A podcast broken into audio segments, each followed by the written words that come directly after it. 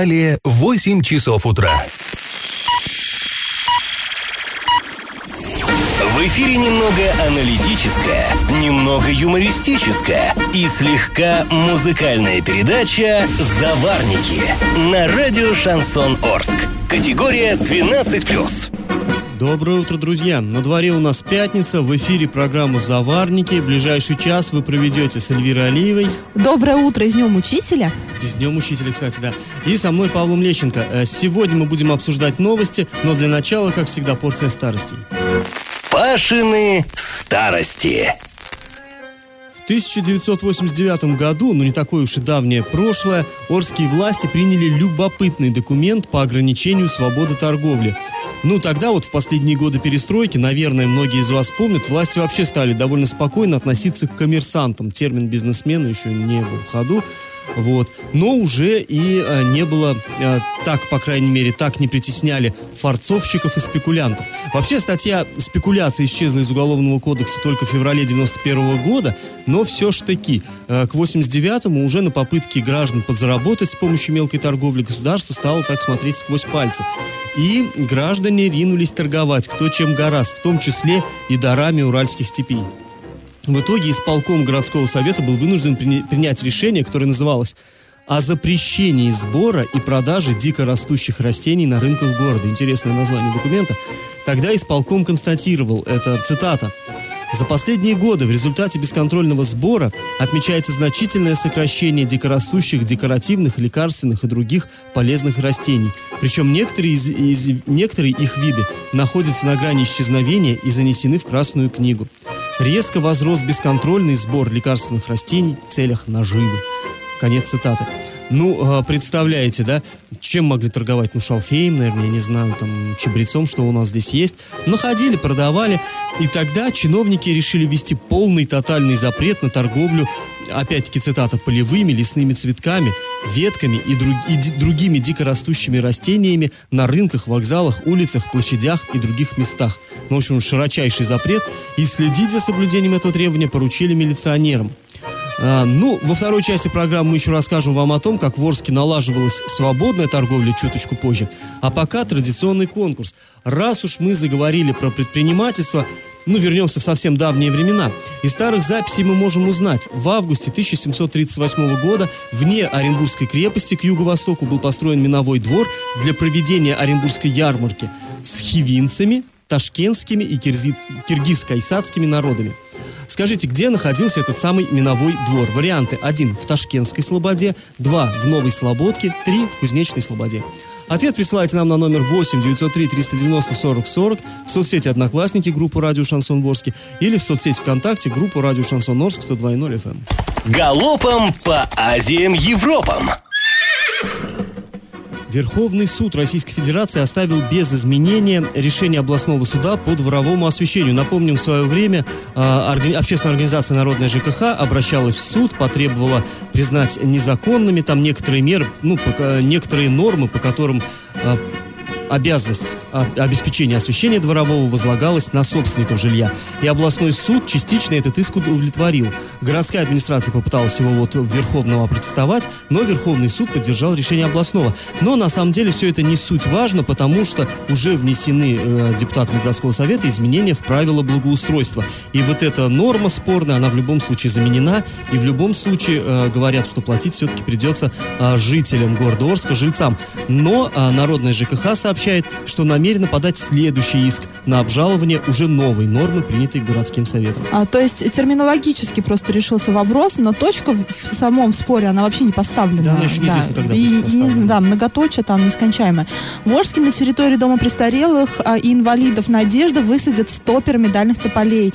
А в, вот в этой вот эм, а, в посадке этих деревьев будут принимать участие сотрудники интерната, их семьи, а также люди, проживающие в самом вот этом учреждении. Но все мы знаем, что в Орске мало просто высадить деревья, нужно еще их за ними как-то ухаживать, чтобы они выжили, прижились. У нас просто обычно деревья как-то не особо приживаются. Да, но будем надеяться, что здесь будет исключение, все-таки их выходят, эти саженцы. А, Хорошая новость, друзья. В Орске ликвидируют большую свалку отходов, которая возникла в районе поселка Мостострой. Ну, вообще, вот эти нелегальные свалки – это головная боль всех орских поселков. Где затруднен вывоз мусора и вообще там куча проблем в этой сфере. В конце августа местные жители отправили жалобу на состояние пустыря в УНФ, и вот по их обращению на пустующую э, территорию на эту, где э, свалены кучи мусора, выехали коммунальщики, и э, сейчас пресс-служба администрации заявляет, что свалку начали ликвидировать. На месте работает тяжелая техника. Я в теме. А, В деле главы Оренбурга Евгения Арапова, да, еще одна такая наша ве- вечная тема уже практически. Нержавеющая. Нержавеющая, да. Появился еще один фигурант. Депутат Оренбургского городского совета Андрей Ершов. Что примечательно, это второй фигурант по фамилии Ершов. Но э, тот второй, ну, они не, а, не родственники, это просто однофамильцы. Об этом мы, фамилия, да, мы потом чуть Даже, позже. даже в рамках одного уголовного дела однофамильцы находятся. Да, мы потом об этом чуть позже поговорим. Однако статус а, вот Андрея Ершова в этом деле не уточняется. То есть мы не знаем, подозреваемый ли он, свидетель ли он. Ну вот он просто пока фигурант. Об этом нам стало известно после детального изучения информации Следственного комитета России по Оренбургской области. Документы изучал наш корреспондент Андрей Локомотив. Давайте послушаем, что он там интересного увидел. Ну, дело в том, что Следственный комитет опубликовал информацию, то, что э, Евгений Сергеевич получил личную взятку от директора компании «Вектор». Вот. Но там была не указана фамилия э, директора. Однако, если мы зайдем на сайт этой компании, то увидим, что указано, что директор этой компании является некий Андрей Ершов. На сайте городского совета э, опубликована информация о сведениях о депутатах, где указано, что в 2017 году депутат э, Андрей Ершов, который является директором вот этой самой компании «Вектор», строительно, строительной компании «Вектор», э, заработал 7, более 7 миллионов рублей. То есть мы можем сделать вывод, что э, речь сле- в сообщении Следственного комитета идет именно о э, неком депутате Андрее Ершове.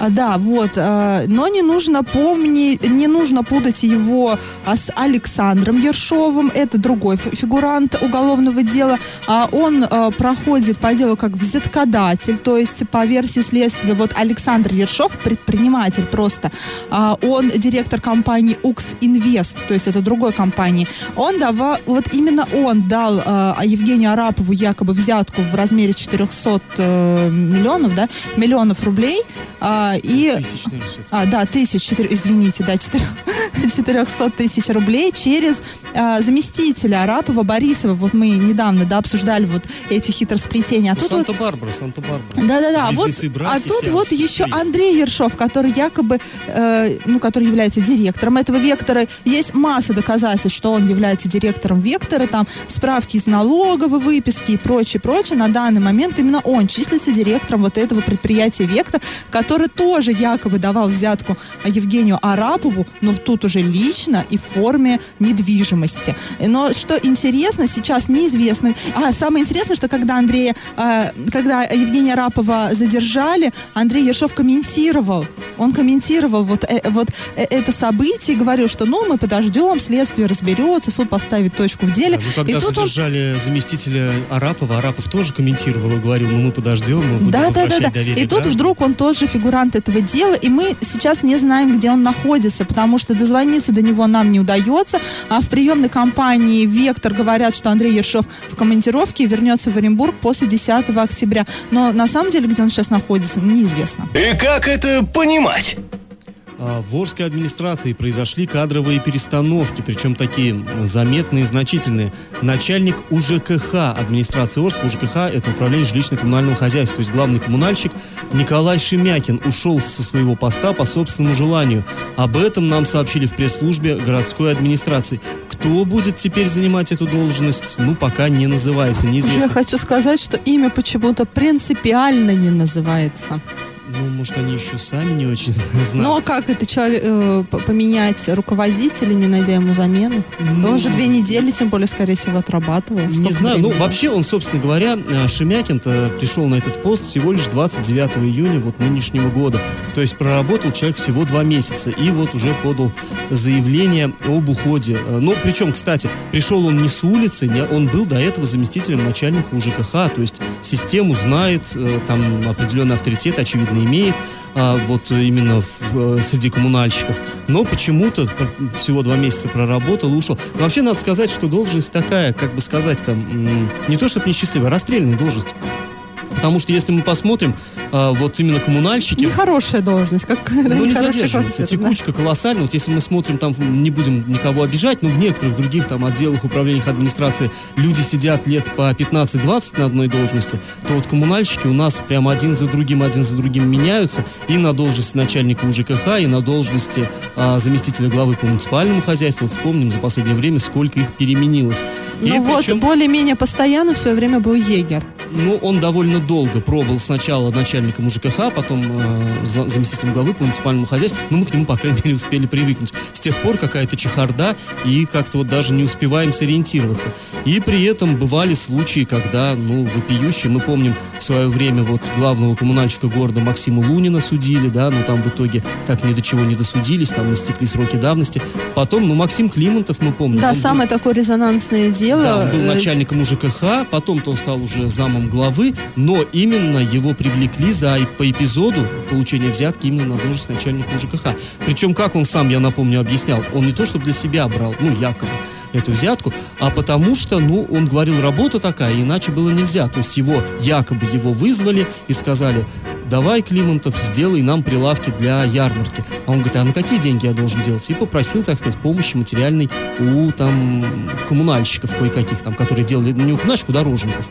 И вот в итоге, ну, то есть э, работа, а, кстати говоря, сейчас вот у нас новый заместитель главы по муниципальному хозяйству Сергей Щербань, он только пришел на эту должность и уже попал под административную ответственность но вот тут он даже, мне то, кажется, не сделал. виноват совершенно да. был. Там получилось, что э, там э, на никеле было здание выделено там в нарушении закона задолго до Щербаня. Он и знать про это не знал. Это было много-много лет назад. Но он заступил на должность, не принял мер к исправлению ситуации, хотя до него еще куча начальников не принимала этих мер. И попал человек под административную да, ответственность. тем более Щербань, это не человек из этой системы, он пришел со стороны. И вот помнишь, да, когда у нас глава города только заступил э, на должность, и мы, когда задавали ему вопросы по проблемам города, он порой, у него был такой популярный ответ. Я на этом месте недавно, на этой должности, я до этого как бы главой города не был, с меня взятки гладкие, я пока не знаю, что вам ответить. Здесь же ситуация, по сути, да, аналогичная. Здесь человек сразу попал прямо вот с корабля на бал. Ну, в любом случае, то есть должность сложная, но мы будем мы надеемся, что найдут все-таки И хорошо, что который... ушел по собственному желанию, а не по этапу пошел. Вот я вот вчера это сказала. А, хоро... Действительно хорошо, если Николай Шемякин ушел действительно по собственному желанию. И, и слава богу, что он ушел с этой расстрельной должности. Ну, в любом случае, Николаю Шемякину мы желаем всех благ и надеемся, что будет новый руководитель, компетентный вполне, который всех устроит и который сможет долго и плодотворно на этой должности трудиться. Пашины старости. В начале этой программы мы вспоминали, как в 1989 году предприниматели э, едва не извели на корню лечебные растения Орской степи. А, ну, давайте перенесемся на 4 года поближе к нашим временам. 93 год. А, предпринимательство разрешено, оно уже в почете, но на дворе глубокий экономический кризис. И тут вот интересная возникла ситуация. У муниципалитета обнаружились полномочия существенные, гораздо большие, чем сейчас, кстати, я вам скажу. Но не было денег. Вот было совершенно непонятно, на какие деньги эти полномочия исполнять. И депутаты в 93 году а, придумали такой оригинальный остроумный ход, как пополнить городскую казну за счет бизнеса. Они ввели акцизные сборы на некоторые категории товаров, местные, городские акцизные сборы. Тогда это было возможно, сейчас даже ну, немыслимо совершенно. И это было, знаете, что-то вроде налога на роскошь. А какие же категории товаров облагались акцизом? А, зачитываю. Спирт питьевой, водка, ликеро-водочные изделия, вино, виноградное, коньяк, пиво.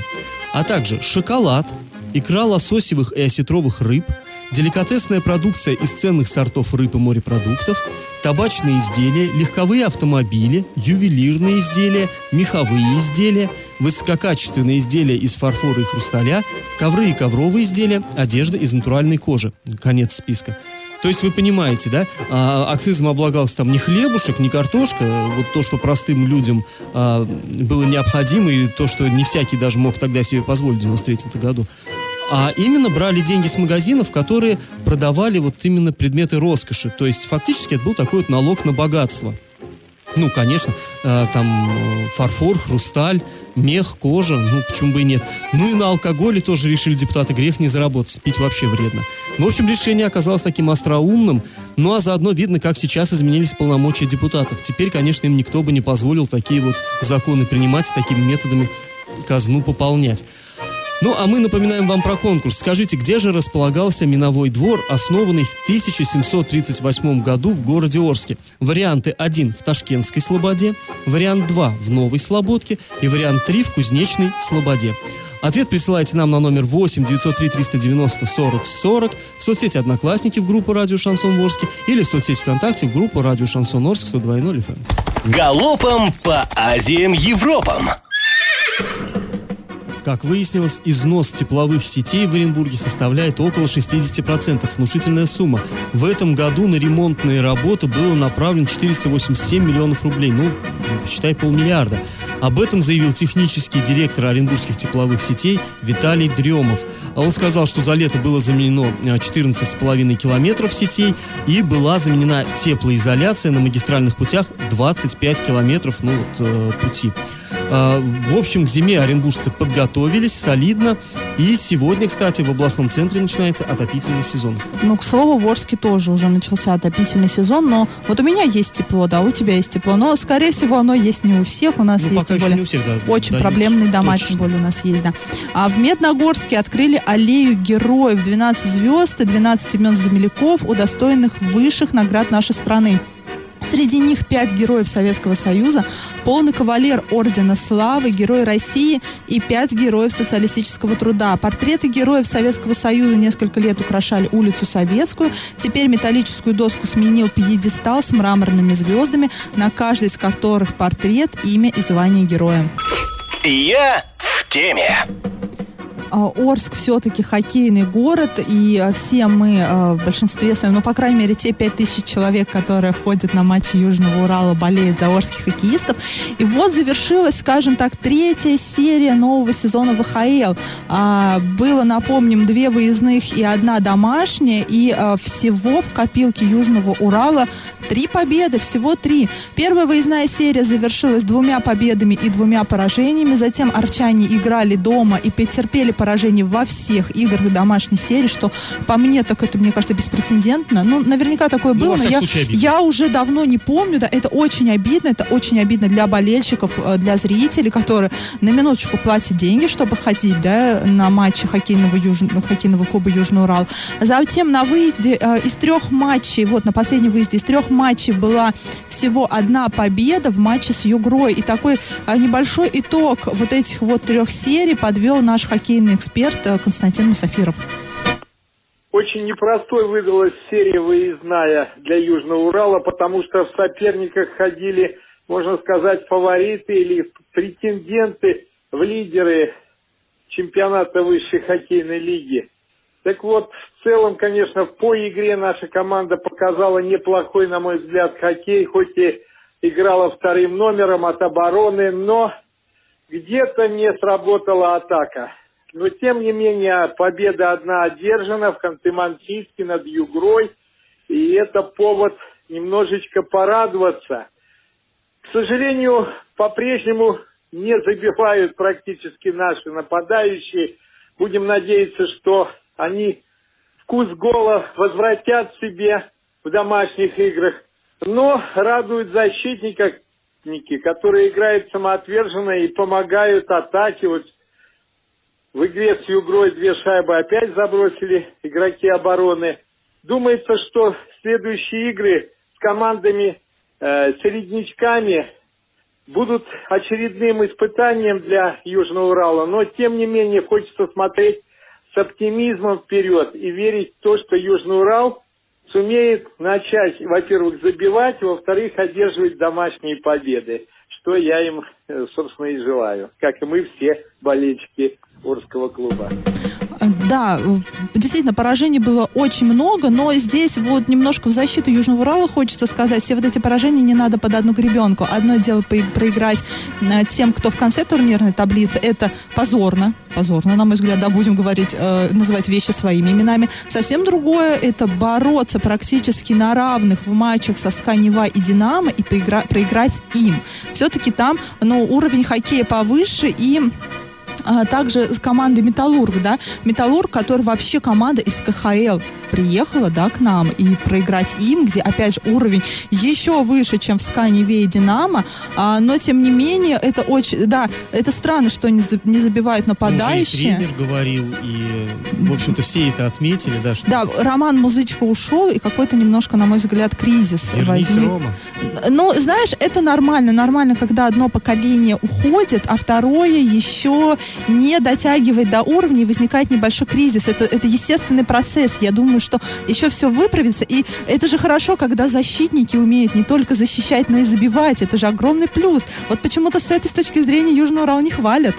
Ну, в любом случае, мы желаем победы нашей любимой команде и э, желаем всем болельщикам, конечно, новых приятных эмоций. Надеемся, что впереди только победы ждут нас.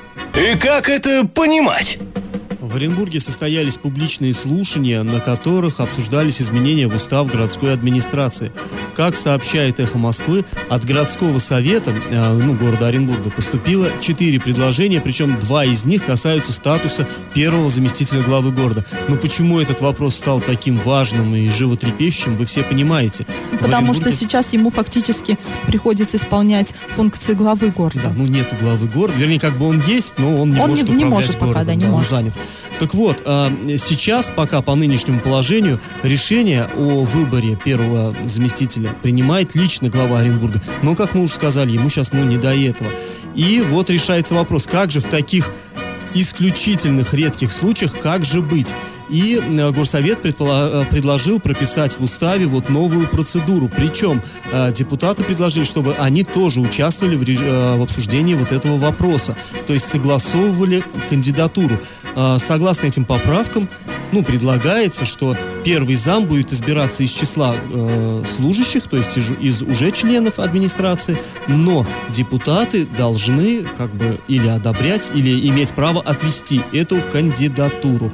А, в общем, вот такие а, кадровые тоже, ну еще не кадровые решения, но в любом случае а, под- изменения в кадровом, так скажем, а, регламенте. И, то есть, я так понимаю, депутаты хотят получить больше власти в свои руки в данном случае, когда в таком кризисном, Ну, конечно. как- когда э, муниципалитет находится в кризисе в таком из-за отсутствия вожака, назовем так, а депутаты, ну, с, одной стороны, да, это нормально, все-таки депутаты, они избираются вот э, как такой контролирующий главу города орган, в том ну, числе конечно, и... это, это представители народа, и, в общем-то, впо- вполне все это логично. Но самое главное, что раньше, когда принималось действующее положение, никто не знал, что вот так может обернуться, а жизнь расставила Так, а это, бывает и в исто- мне кажется, в истории Оренбурга это впервые, когда Ну, вот, глава наверное, города, являясь, г- сидит в СИЗО и продолжает, исполня- продолжает являться главой города, но не может исполнять свои обязанности, так как он, собственно, сидит в СИЗО, и все вот это время а, на его первого заместителя обрушивается.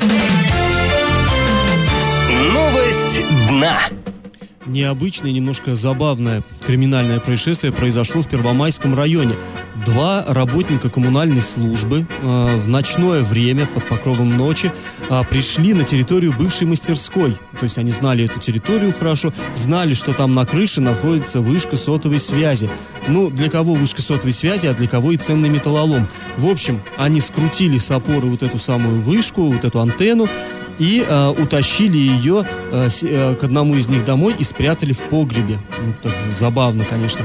В общем, э, ну, металл- как металлолом это не шибко-то дорого, наверное, стоило, но оперативники, когда нашли э, вот эту вот а, антенну, э, изъяли, выяснилось, что ущерб, который был причинен собственнику, составил более 125 тысяч рублей. Ну, сумма, конечно, колоссальная. И вряд ли мужички, когда ее скручивали, предполагали такой исход дела. В общем, э, по данному факту возбуждено уголовное дело, и санкции статьи предусматривают наказание до пяти лет лишения свободы каждому. Раздача лещей. Ну что, друзья, подводим итоги нашего конкурса. В начале программы мы спрашивали, где же располагался Орский миновой двор.